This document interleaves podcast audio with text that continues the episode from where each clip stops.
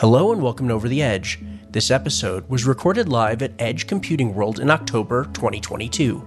It features an interview between Matt Trifiro and Rika Nakazawa, Group Vice President, Connected Industry and Sustainability for Americas at NTT. Rika is a global applied innovation and sustainability senior leader advancing business where digital transformation drives the greatest value. As a senior leader in the New Ventures and Innovations Group, she's building NTT's connected industry team, advancing how part of Edge as a Service delivers business transformation outcomes. Rika is a frequent conference speaker and chair, with more than 15 years of business development, partnership management, innovation, design thinking, and strategy deployment experience. She was featured on the CRN Women Power 70 list and is on the advisory board for VRAR, AI machine learning, and IoT startups, and advancing initiatives for women in technology and leadership. In this episode, Rika tells her story of becoming a leader in tech and how she arrived at NTT. She defines the role that connected industry plays within sustainability and provides her thoughts on the future of edge computing, including private 5G, blockchain, and the metaverse. Rika also provides advice for aspiring women in tech. But before we get into it, here's a brief word from our sponsors. Over the Edge is brought to you by Dell Technologies to unlock the potential of your infrastructure with edge solutions. From hardware and software to data and operations across your entire multi cloud environment, we're here to help you simplify your edge so you can generate more value. Learn more by visiting Dell.com for more information or click on the link in the show notes. Two years ago, when I started the Over the Edge podcast, it was all about edge computing. That's all anybody could talk about. But since then, I've realized the edge is part of a much larger revolution. That's why I'm pretty proud to be one of the founding leaders of a nonprofit organization called the Open Grid Alliance, or OGA. The OGA is all about incorporating the best of edge technologies across the entire spectrum of connectivity, from the centralized data center to the end user devices. The Open Grid will span the globe, and it will improve performance and economics of new services like private 5G and smart retail. If you want to be part of the Open Grid movement, I suggest you start at opengridalliance.org, where you can download the original Open Grid Manifesto and learn about the organization's recent projects and activities, including the launch of its first innovation zone in Las Vegas, Nevada. And now, please enjoy this interview between Matt Trifiro and Rika Nakazawa, Group Vice President, Connected Industry and Sustainability for Americas at NTT. Today I'm here with Rika Nakazawa, and she is the Group Vice President of Connected Industry and Sustainability for the Americas at NTT. We're going to talk about Rika's background in technology, her journey through the world of technology, her work at NTT, and her views on the present and imagined future of edge computing and sustainability. Hey, Rika, how are you doing today? Great. So, Matt, why do I feel like, you know, I live in Austin, Texas, so when I hear about the Over the Edge podcast. I feel like I'm in the beginning of like the Joe Rogan of Edge podcast for the future, like one of the founding second season members of this podcast. So I'm super excited to be here. well, thank you. It's funny, I, I, actually meet people now and they're like, oh, I know you from your podcast. And I never expected that to happen. So we do have a listenership and it is growing. So, one of the things that, I mean, I spent about 20 minutes looking at your LinkedIn profile. You have a very rich history. I mean, everything from Amex to Accenture with Sony and venture capital and NVIDIA thrown in between. So, you've done just about everything. But what I'm really interested in is how did you get interested in technology at all? Let's see. There's a lot of different dimensions to that question. Um, I'll start with saying, because I've been a woman in tech, this is something that's very near and dear to me, but I was a girl in STEM. So I went to the international school, born and raised in Japan, went to the international school, and I took math and physics and organic chemistry and just really fell in love statistics. Oh my gosh, when I try to remember all those challenges and problems. But so I really loved STEM and actually STEAM, S T E A M. I was into the arts as well. So we had this thing called the uh, International Baccalaureate, and I took four higher courses in two subsidiary. My four higher were English, art, and then math and chemistry were the four. Okay, so complete left brain, right brain were always at war. And when I was going to college, I didn't really have the role model of somebody in technology. My father was an engineer, but it, but he went into business and worked for the big trading houses, so classic businessman. And so when I went to college, I didn't know what I wanted to major in. And fortunately for me, because of my high school degree and what I did with the International Baccalaureate, I could skip a year. But the problem was if you were going to skip from freshman year to junior year, you need to declare your major. And I had no idea what I wanted to do. So you're in danger of graduating? I'm in danger of graduating, exactly. And so I, so I took some time off from school and uh, when I tried to go back to school, it was around the time that Sony bought Columbia TriStar. And back this, I'm now completely going to date myself, but uh, this is back when Japan was buying everything, right? When Japan was this enigma the Japanese power, the Japanese were buying the Statue of Liberty. Well, I don't know if they were buying the Statue of Liberty, but I do remember a Time magazine article on the front cover was a Statue of Liberty in a kimono to make the point that the Japanese were buying everything, right? And it was a huge debacle. There was a book called Hit and Run, how Jon Peters and Peter Guber took Sony for a ride. And at the time, I was thinking, gosh, that's what I should do. I should get involved in Japan US business. And I literally wrote Sony on a napkin. And it really tells to the story of how thoughts are things like Napoleon Hill, Think and Grow Rich, and all the other affirmation programs that are out there that are absolutely phenomenal. So I planted the seed of Sony. And then when I was in my senior year in college, I read about, and this is the early days, again, going to date myself, early days of the internet. And there was an article written about Independence Day 4 and the website, how the website was this phenomenal website with Shockwave and all these, for you cool kids today, I know you don't know what Shockwave is, but anyway, so I uh, made an excuse to interview one of the producers of the website. And so I was like, I'm a student. I want to interview you. And they were doing this together with Sony. And as I was talking to them, I said, Oh, by the way, yeah, I, I'm really interested in Sony. I would love if you have any connections. And so lo and behold, they connected me with somebody, submitted my resume, didn't hear back. And then a few months later, I got a response back from Linda Keeler, who was a, a vice president at a small group within Sony called Columbia TriStar Interactive. And it was this rogue group right, that's when we called everything interactive. To everything mean. interactive, rogue yes. group of revolutionaries, and so I interned there. And then as I was graduating, they offered me a full time role, which was not trivial because I was still an international student. I'm a Japanese citizen, and back then I was still on a F1 visa and transferring over.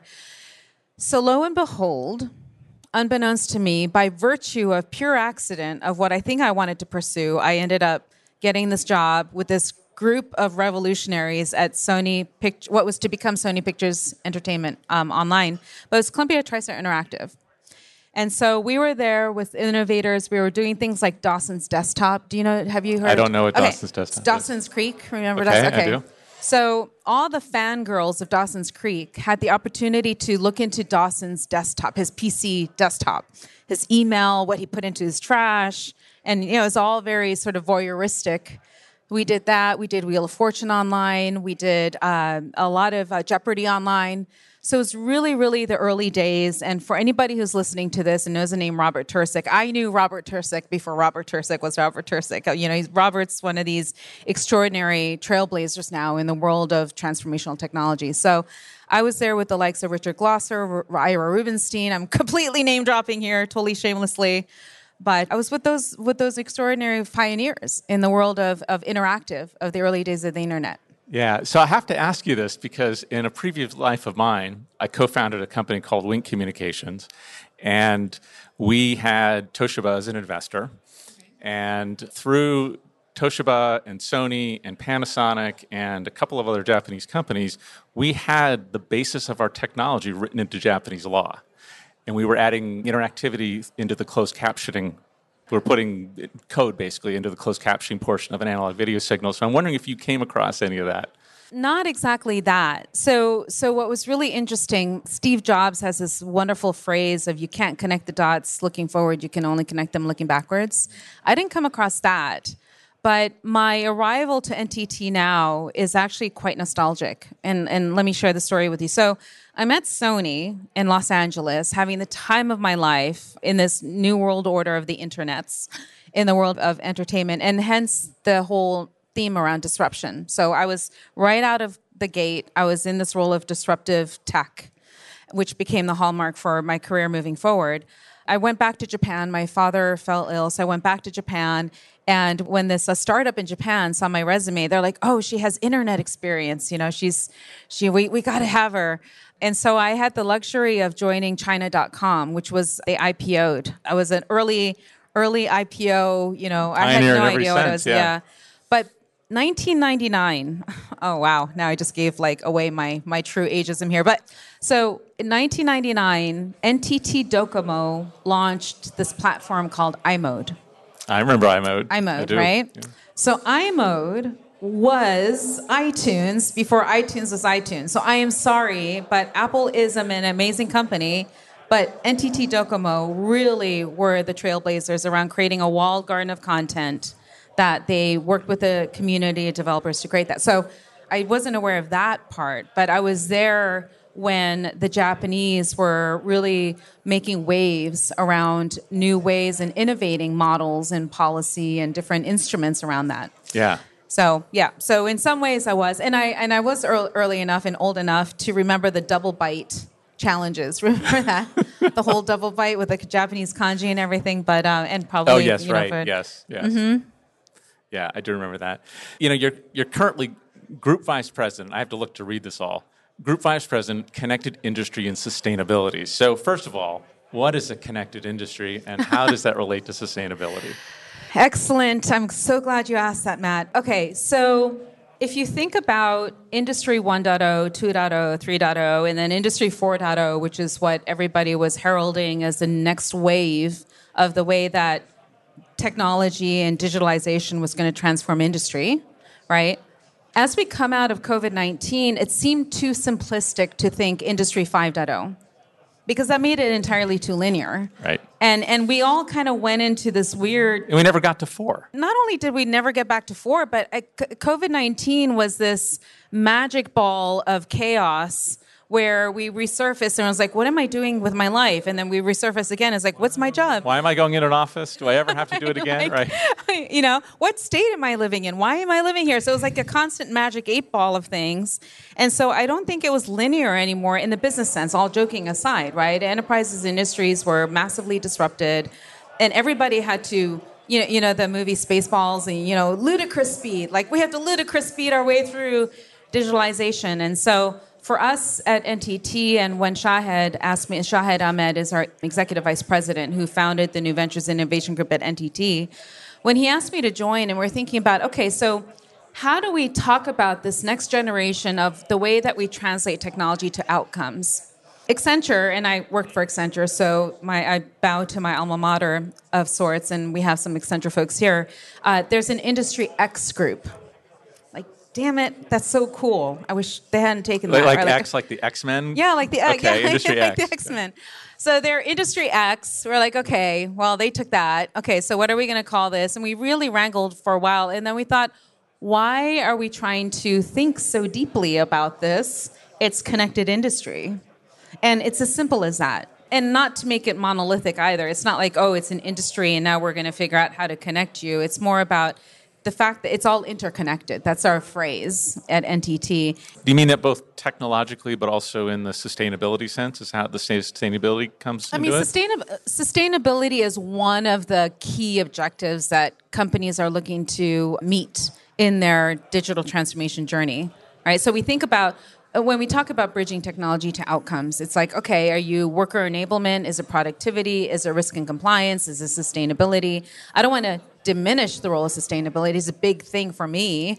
But when our clients are trying to think about how they're going to leverage digitalization and bang on the door of the CIO, bang on the door of CTO. It's all kinds of stakeholders who are doing that. And so sustainability is one, but there's a whole host of other outcomes that now the CIO needs to answer to in terms of how an organization is going to operate. Because for us, we see this really beautiful convergence of IT and OT, and varying industries and varying companies are at different stages of it. And so that's that's where we came to connected industry is because we really feel like that that connectivity is fundamental and table stakes for the data to travel, for the intelligence to be derived, and for decisions to be made. Yeah, that's really interesting. Let's come back to that because Okay. a lot we can talk about Yeah. there. Before we do that, I want to help people understand a little bit more about NTT. So, Okay. NTT is a giant company, and I know it more historically than current. It was formed in the 1950s after AT&T, after the post-war when AT&T left the infrastructure, and it was a, a state organization, as I understand it. Today, that's a tiny piece of it. NTT does a lot of things. Can you give us a, just a, a wide sweeping view of what ties all these different businesses in NTT together, and what, what are the, the businesses that NTT is involved in? Yeah, so NTT, I, look, when uh, Shahid came to me and he was at NTT, again, it was very nostalgic. Having grown up in Japan, you the I'm actually the logo, it's on my lapel here. It was on manhole covers. NTT stands for Nippon Telegraph Telecommunications. Telegraph is obviously. Yeah, it was telegraph and telephone, let's be honest. Yeah, telegraph, telecommunications. And so where NTT is today, there's a holding company, which is headquartered in Japan and underneath the holding company are a number of different divisions. And so you'll have NTT Docomo and NTT Communications. Those have now merged. We have NTT R&D. We spend close to, I think it's $4 billion on R&D, which is a sizable chunk. That's how committed we are. And we're doing some really interesting things around optics and communications called IOWN. And I could actually talk, uh, uh, actually, I would ask somebody else to talk more knowledgeably about that. But I love the work that we're doing there. NTT Limited, which was the group that I joined uh, a little over about a, almost a year and a half ago now, NTT Limited was the infrastructure and managed services company. I'll just simplify it that way. That's not the official okay. official way to talk, but the fiber optics in the in the ocean, the connectivity, the networks, data center. Did, did Verio get rolled up into that group? What happened was in 2019, about 32 to 35 companies came together as NTT Limited. It was a combination of multiple companies that came together as limited. Most people know NTT Data. NTT Data has done a phenomenal job of being out there as thought leaders, of sponsoring, and their name and their logos are on the side of buildings. So most people know NTT Data. NTT Data is an, incredibly powerful division within NTT that has done a lot around systems integration, application development, and also has been very active in acquiring a number of different companies. I think Verio was NTT Data, now that I think about it. So, very good job of buying multiple companies. NTT Data and NTT Limited, so the infrastructure, call it the bottom up area from the infrastructure on up to the cloud edge managed services, and then NTT Data that does a lot of the application layer and a lot of the systems integration. We came together on October 1st of this year, and we are now the infrastructure and the application systems integration company. So fully, uh, we basically have the ability to help our clients around their digitalization journey. We have very strong consultancies within our organization, and we have the assets that are able to deliver on a lot of the digital transformation roadmap that clients are looking to deploy. And increasingly, we're taking it from an industry vertical approach because there's more specialization that needs to happen based on industry verticalization. You can't say anymore, oh, I'm going to help you with your LAN or your network or your data center. It starts to become very relevant. It has to be contextually relevant because of the convergence of OT and IT. And a lot of the operational aspects of it need to take into consideration the stakeholders that are going to be varied depending on the industry that you're working with. Yeah, can you give us like a really concrete example of one of your clients and where they started and where you've taken them to? I'm part of the New Ventures Innovation Group, and we launched something called Private 5G. Okay. About uh, this tiny little thing called Private 5G. it's a big deal, right? It's all the buzz now. But it's a private 5G network that we can run as a managed service for our client. And so this is public knowledge, but we announced our, our collaboration with Schneider. Okay. So Schneider is also on the leading edge mm-hmm. right around the data center and, and and how they're providing electricity infrastructure and other things to clients and very you know incredible partner of ours in other respects but we're helping them with their factories because one of the biggest challenges in manufacturing is that wi-fi is not reliable it breaks down because of the concrete walls especially in high hazard environments which you know in, in factory environments you have a lot of different scenarios. But increasingly, one of the topics that has come up during COVID 19 because of the proliferation of endpoints of data input and output is security, right? Yeah. So we worked with Schneider to deploy a private 5G network in one of their facilities to test out some use cases. Okay. So things around machine vision and AGV, and I can't go into too much detail. But with them, what we've done is we've really helped them think about the smart factory of the future. Because part of the private 5G conversation isn't necessarily, well, what can we do today? There is there are elements of here are some use cases that we can tackle today. But the forward thinking companies like Schneider are really thinking about how do they future proof themselves. Because if they're going to invest in infrastructure today, it needs to be something that's going to keep up with the speed of change, which has dramatically accelerated during COVID 19. So we've helped them, and we are also helping an automotive manufacturer that I can't name, unfortunately. They have a huge facility in a place in the US, which I can't name either, but they have a huge facility. And one of the challenges that they were having is that there's a train track that runs through the facility. Their AGVs, autonomous guided vehicles, are not the little things that you see on the floors of Amazon, right, that carry the stacks of things around. Their AGVs are honking big vehicles that carry other vehicles around the lot.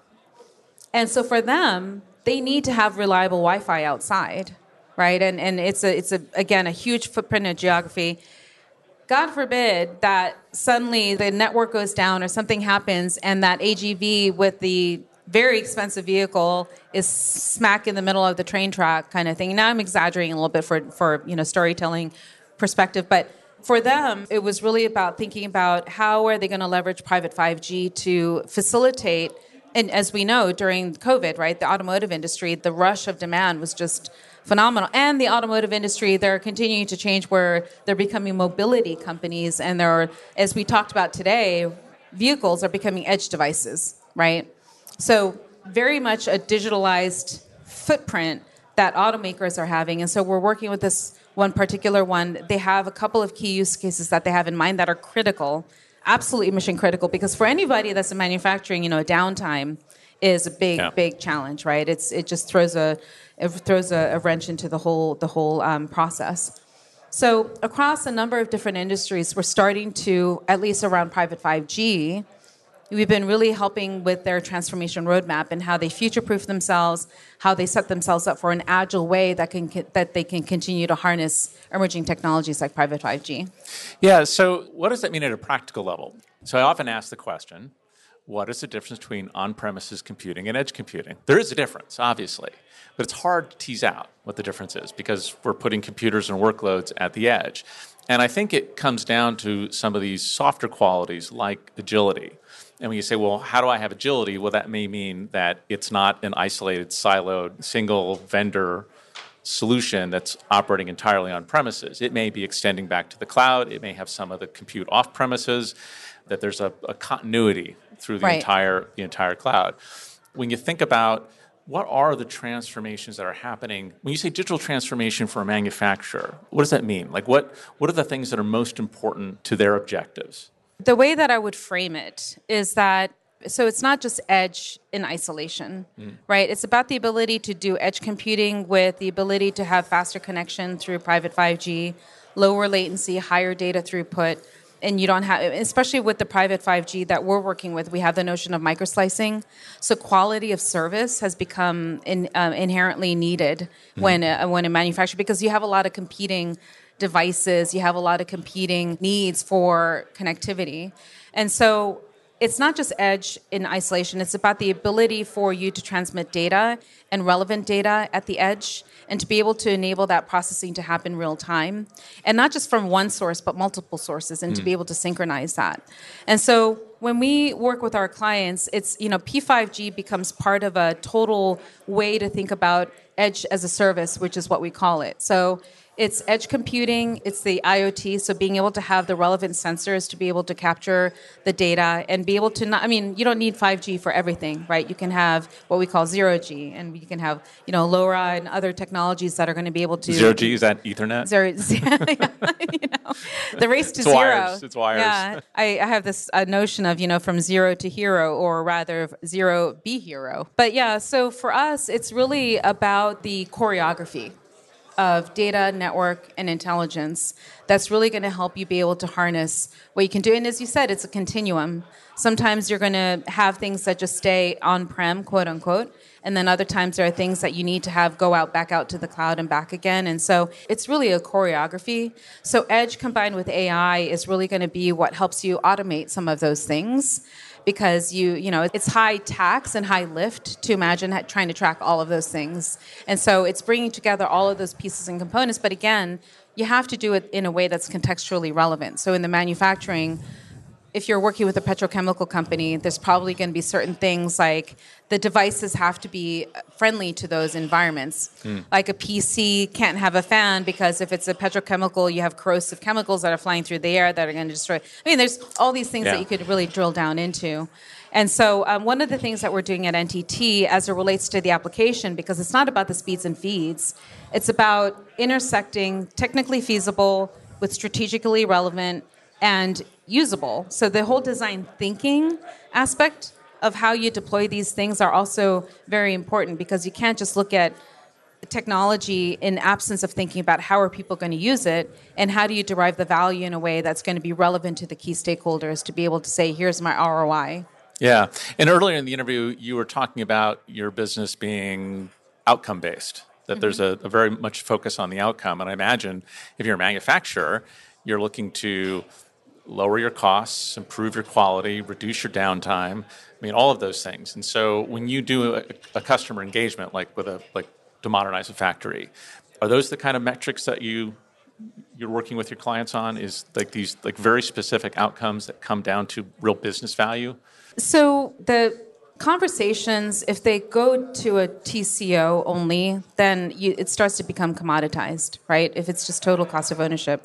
What you have to do is think about TCO in combination with what's the value that you're deriving out of. It. So, for example, in manufacturing, for anybody who's listening to this or anybody here today, you know, one of the biggest challenges that manufacturing industry has is worker shortage. I mean, that's been the case in general during COVID 19 but in specific interest in logistics too, right? There's a lot of worker shortage. And so, how do you use these technologies to help you with worker enablement?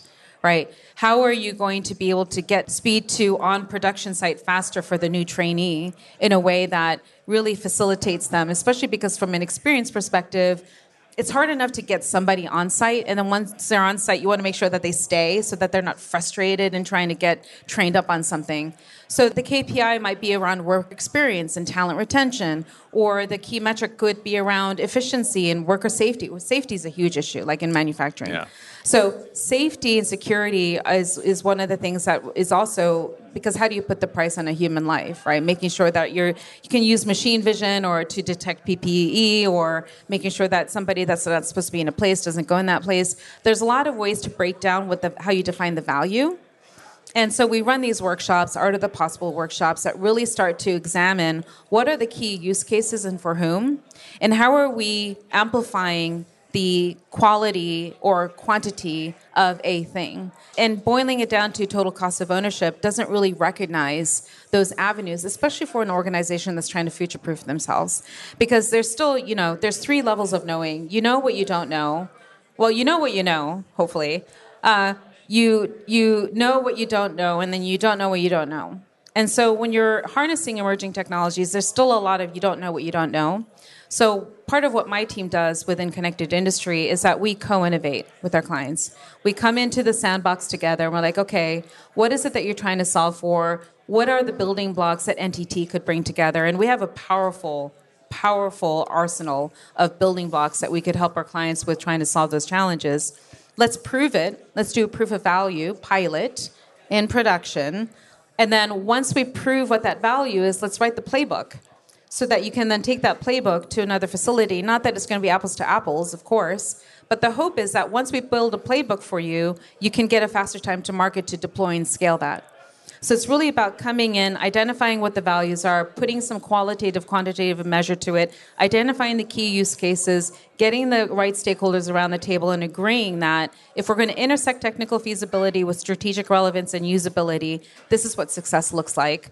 Once we prove that out over a three to six month period, let's write the playbook so that you can take that to another facility in Mexico or you know Stockholm or wherever in the world it's going to be. And of course, that's going to be relevant to Spectrum as well. So as a global company, that's one of the benefits that we bring to a global organization is that you just need to work with us and we'll help you facilitate these things in other pockets around the world pending spectrum availability and the way that we can make that happen. Yeah, so it sounds like you're acting as a strategic consultant, an architectural consultant, a system integrator, and a managed service provider. Correct. Sort of all, That's maybe right. all at once, but is it sort of uh through the whole life cycle? And I can't imagine a small company doing that because that, that is quite a lot of resources to bring to bear Mm-hmm. to solve a, solve a problem. That's that's really interesting. And you know, we talked about the the sort of outcome based services, and I noticed it was either on the NTT website or maybe it was on your LinkedIn profile. There was a, a reference to NTT offering sustainability as a service. Right. So that that's fascinating. It sounds very outcome based. Yes. So first of all, what, how do you define sustainability? What does that mean?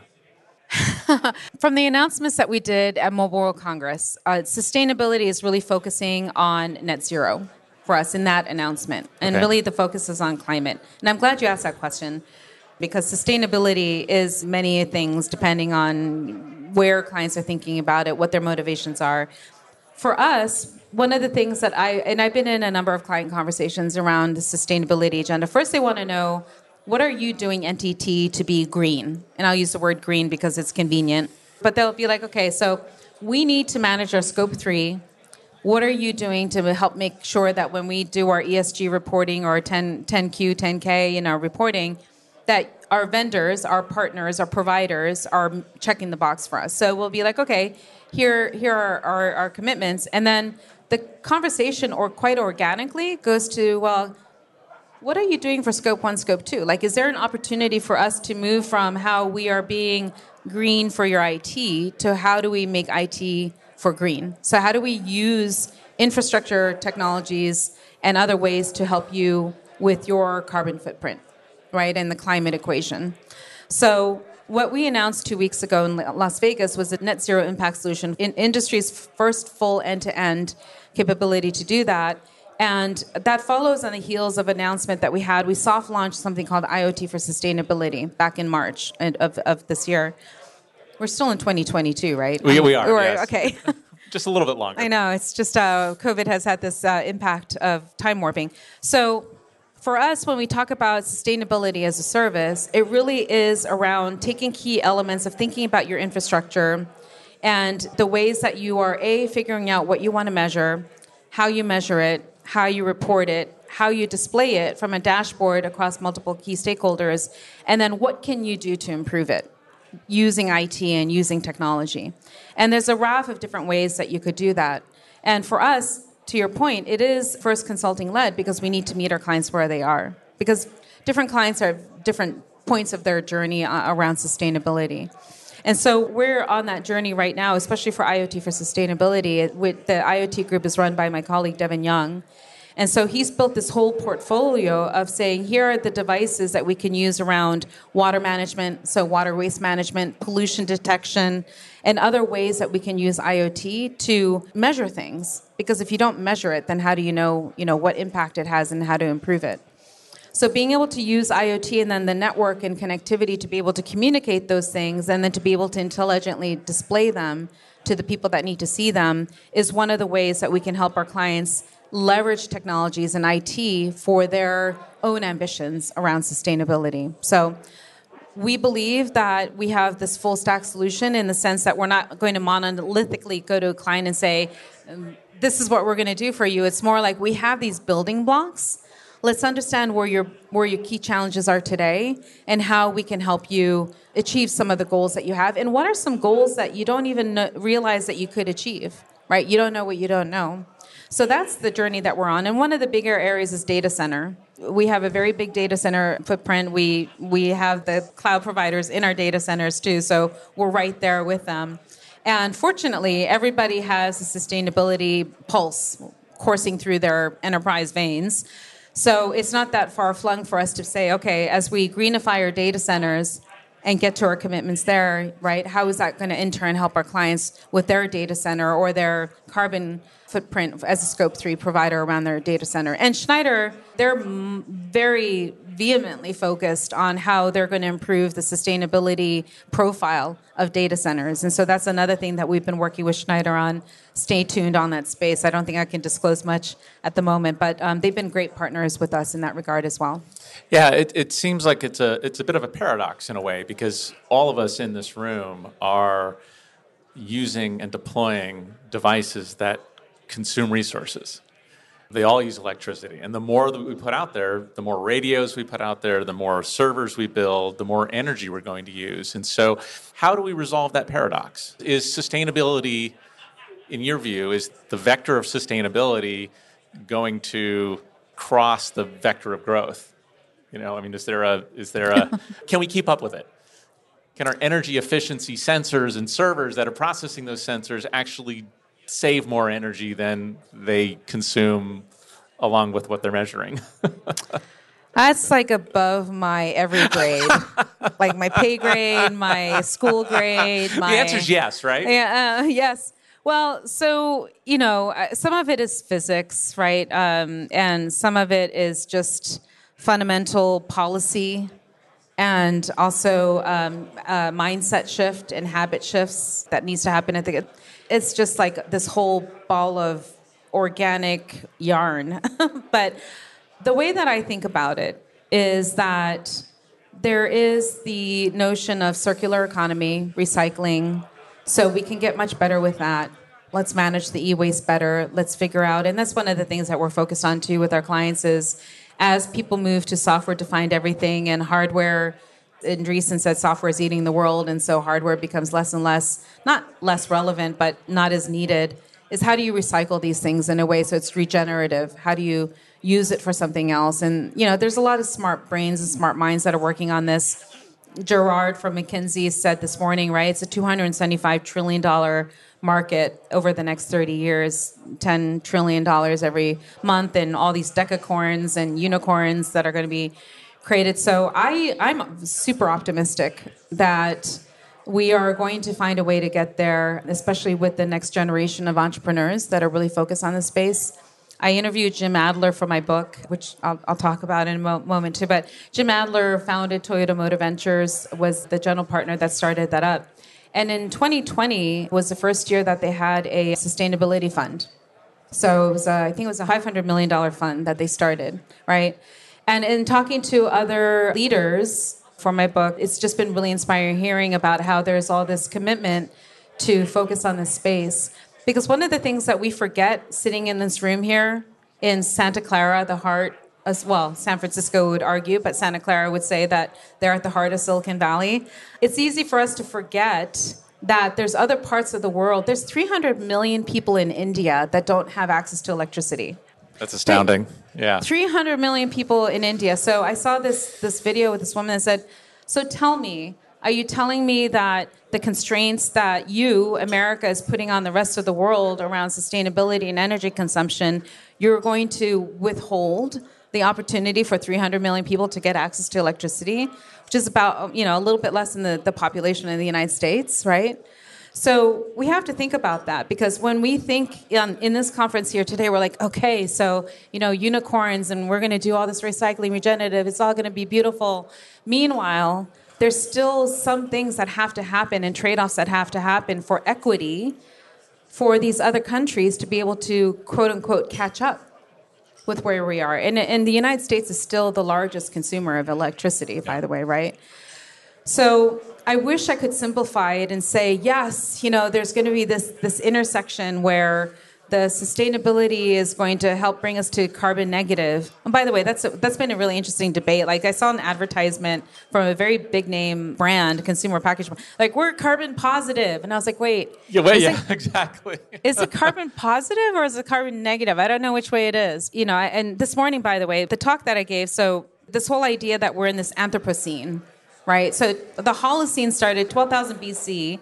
Holocene was when the Earth was in its own equilibrium. It was just kind of going on its own, going through its heat cycles, ice age, blah blah blah. But it was in an equilibrium over time, 12 for 12,000 years.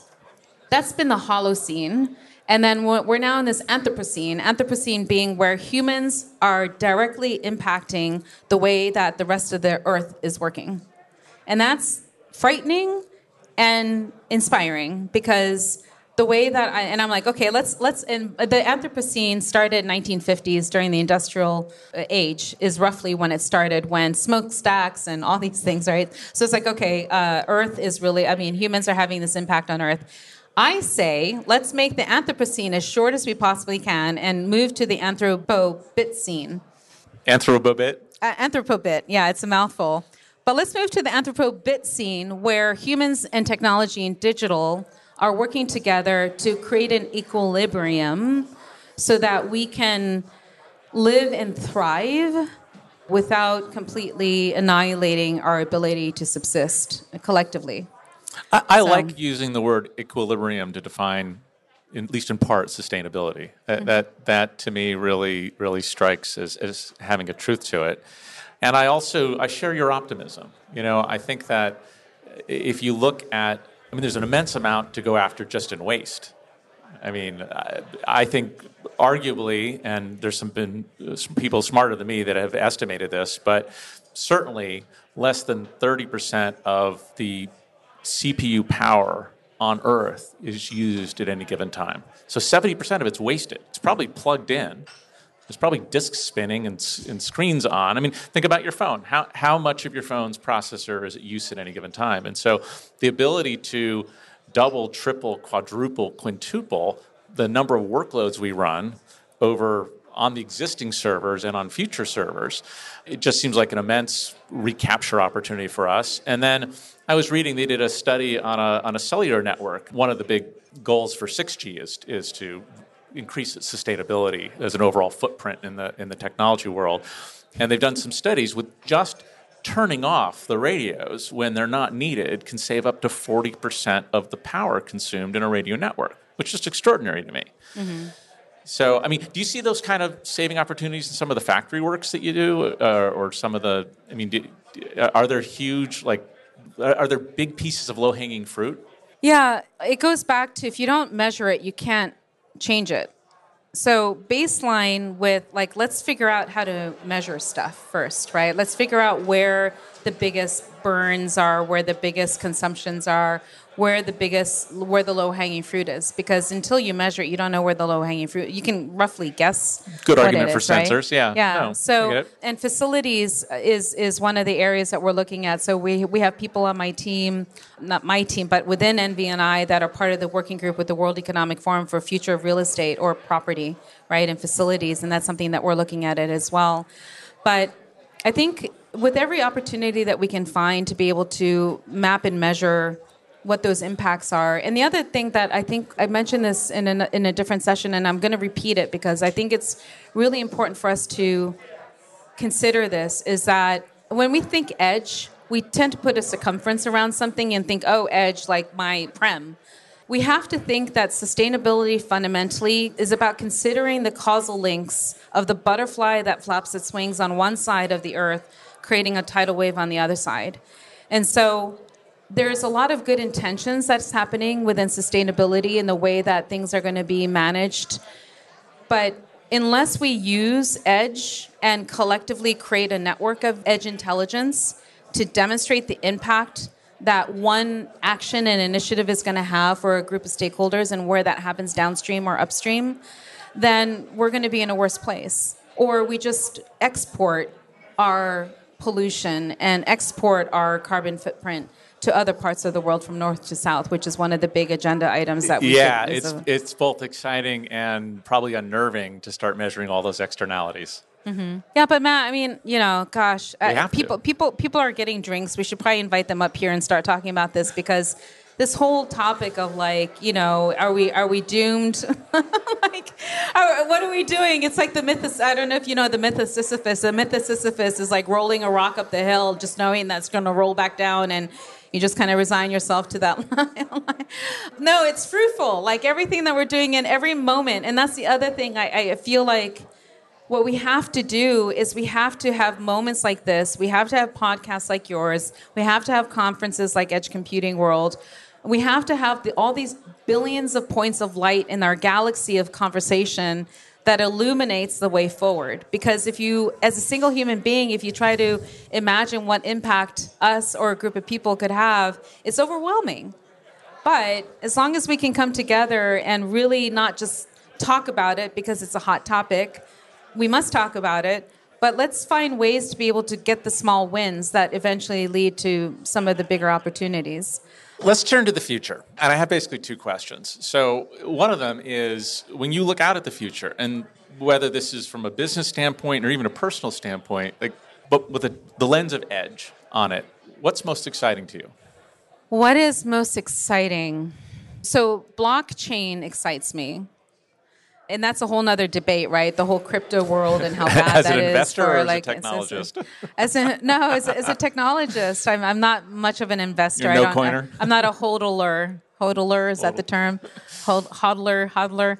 But I think that blockchain and DAOs, right, the distributed autonomous organizations, the ability for communities to come together to create transparency around things, which is also, I think, going to help the uh, uh, sustainability agenda and pierce through the veil of That's a lot really interesting, right? You can't alter the records of your your pollution. It's going to be No, pretty no. clear. I mean. Anheuser Busch did this really cool thing where you can, like, the, on some of their beer cans. I'm not a beer drinker, so I, this is not empirically validated. Full disclosure. But apparently, you can scan a barcode or something on one of their cans, and it tells you what the source of the barley is. like the, tr- farmer, the name of the, farmer. Yeah, the, the name of the farmer. Farmess. It could be, you know. That's true. I just made that word up. I was like, Well, yeah, I- you know, farmess. Let's yeah, like you're taking the chairman, gender piece. chairwoman, chairperson. Yeah. chairwoman, chairperson. So I'm pretty excited about this whole idea of Web3 and DAOs and blockchain.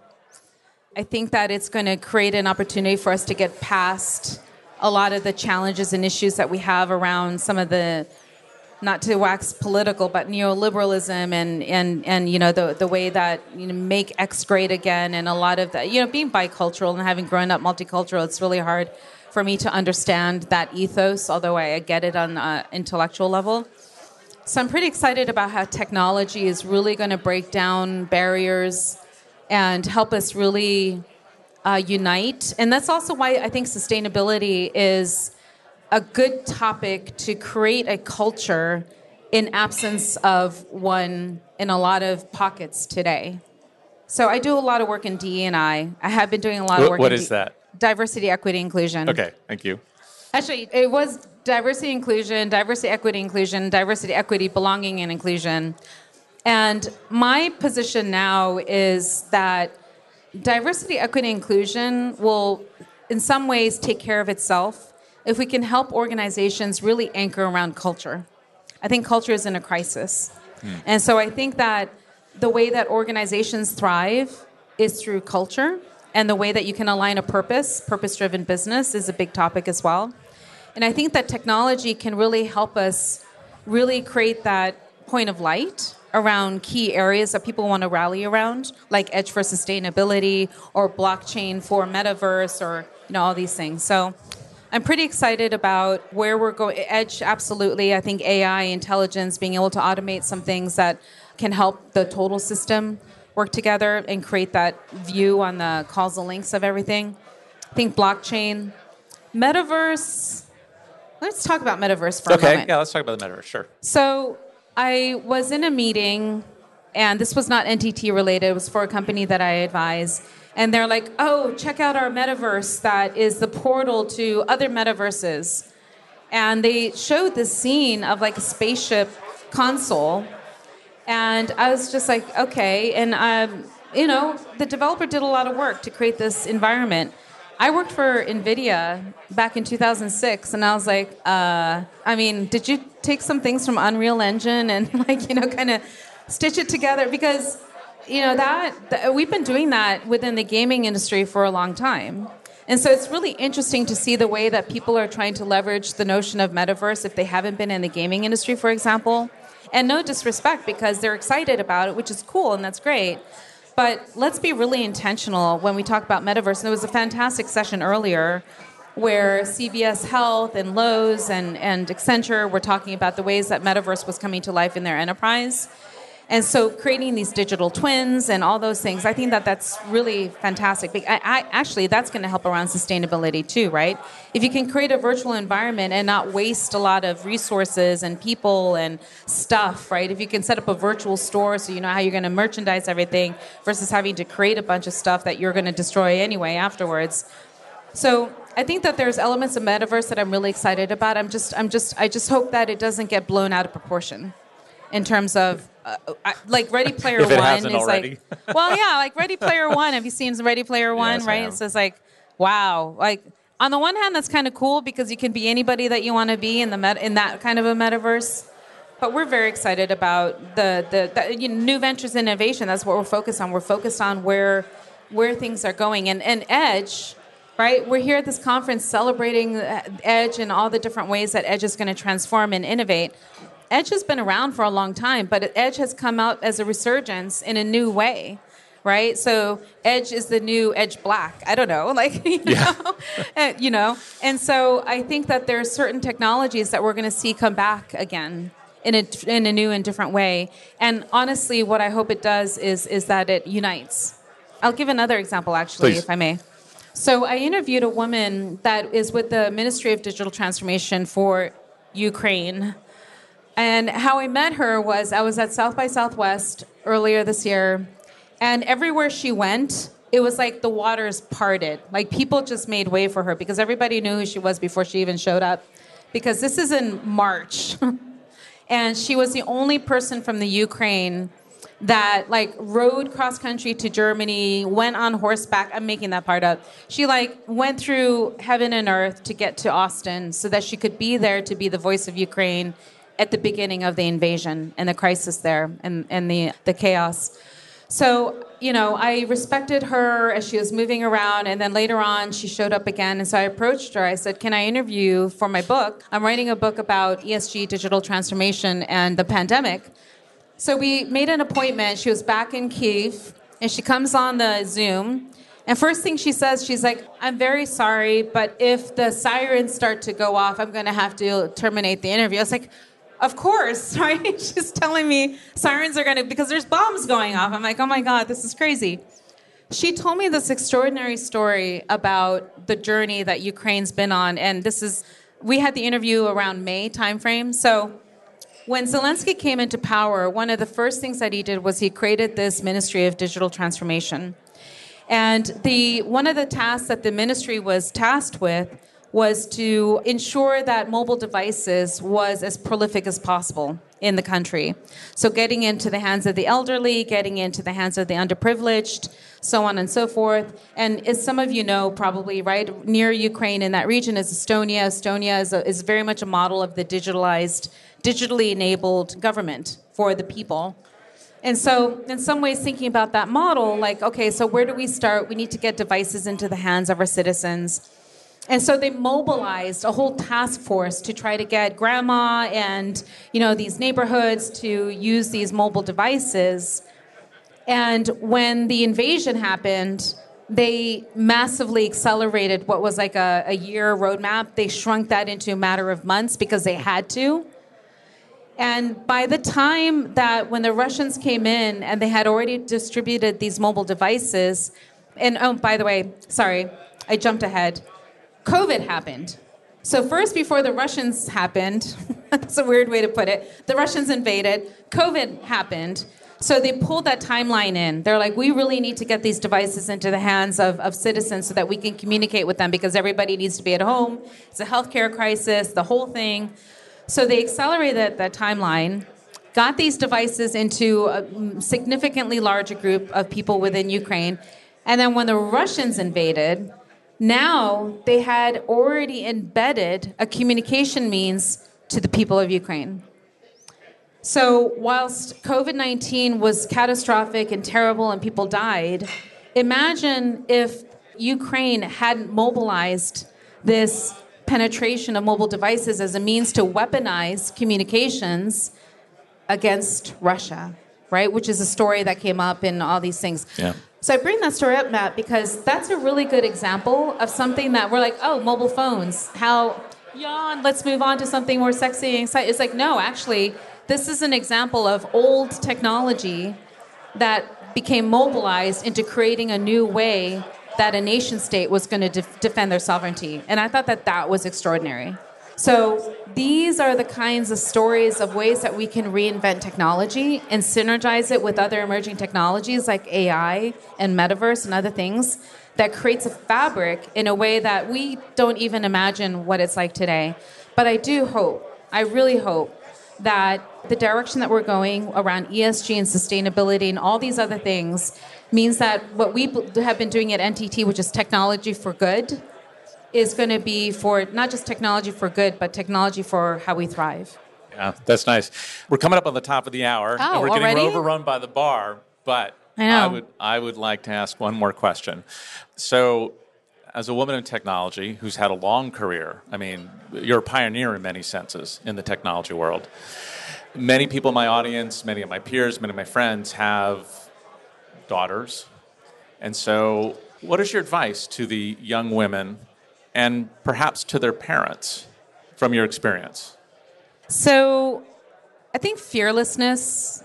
Fearlessness is, is actually something that That's we all. That's a good one, yeah. Yeah, fearless. Oh, the, the girl, the girl in the bowl, the, the the one in Wall Street where she's standing there with her arms like this.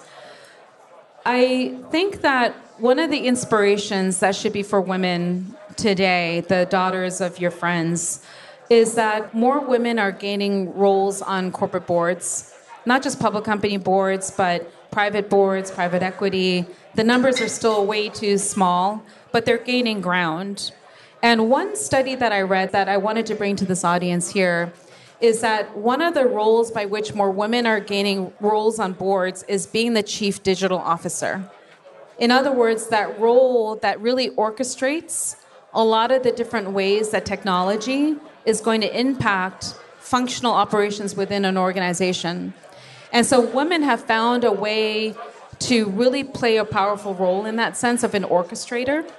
And so there's an opportunity for women to gain board roles through that. And I would say that women have tended to make up a large part of a human resources organization, which is now the People Office, Chief People Officer, Chief Talent Officer. Thank God, because human resources just sounds way too, you know, 1950s. But so during the pandemic, the boardroom leader, the everybody around the boardroom table. So let's go to like 2020, May of 2020. The board members were like looking at each other, like, we need to mobilize everybody. Everybody needs to work from home. And then they're like, where's the HR person? We need to t- talk to the HR person. Prior to the pandemic, the CHRO or the chief people officer wasn't necessarily a, a desirable profile for a board. It's typically been CEOs, CFOs, that kind of thing. But now they're like, oh, we need we need the people officer in here. So more women are gaining roles on the board through HR functions and also through the digital functions.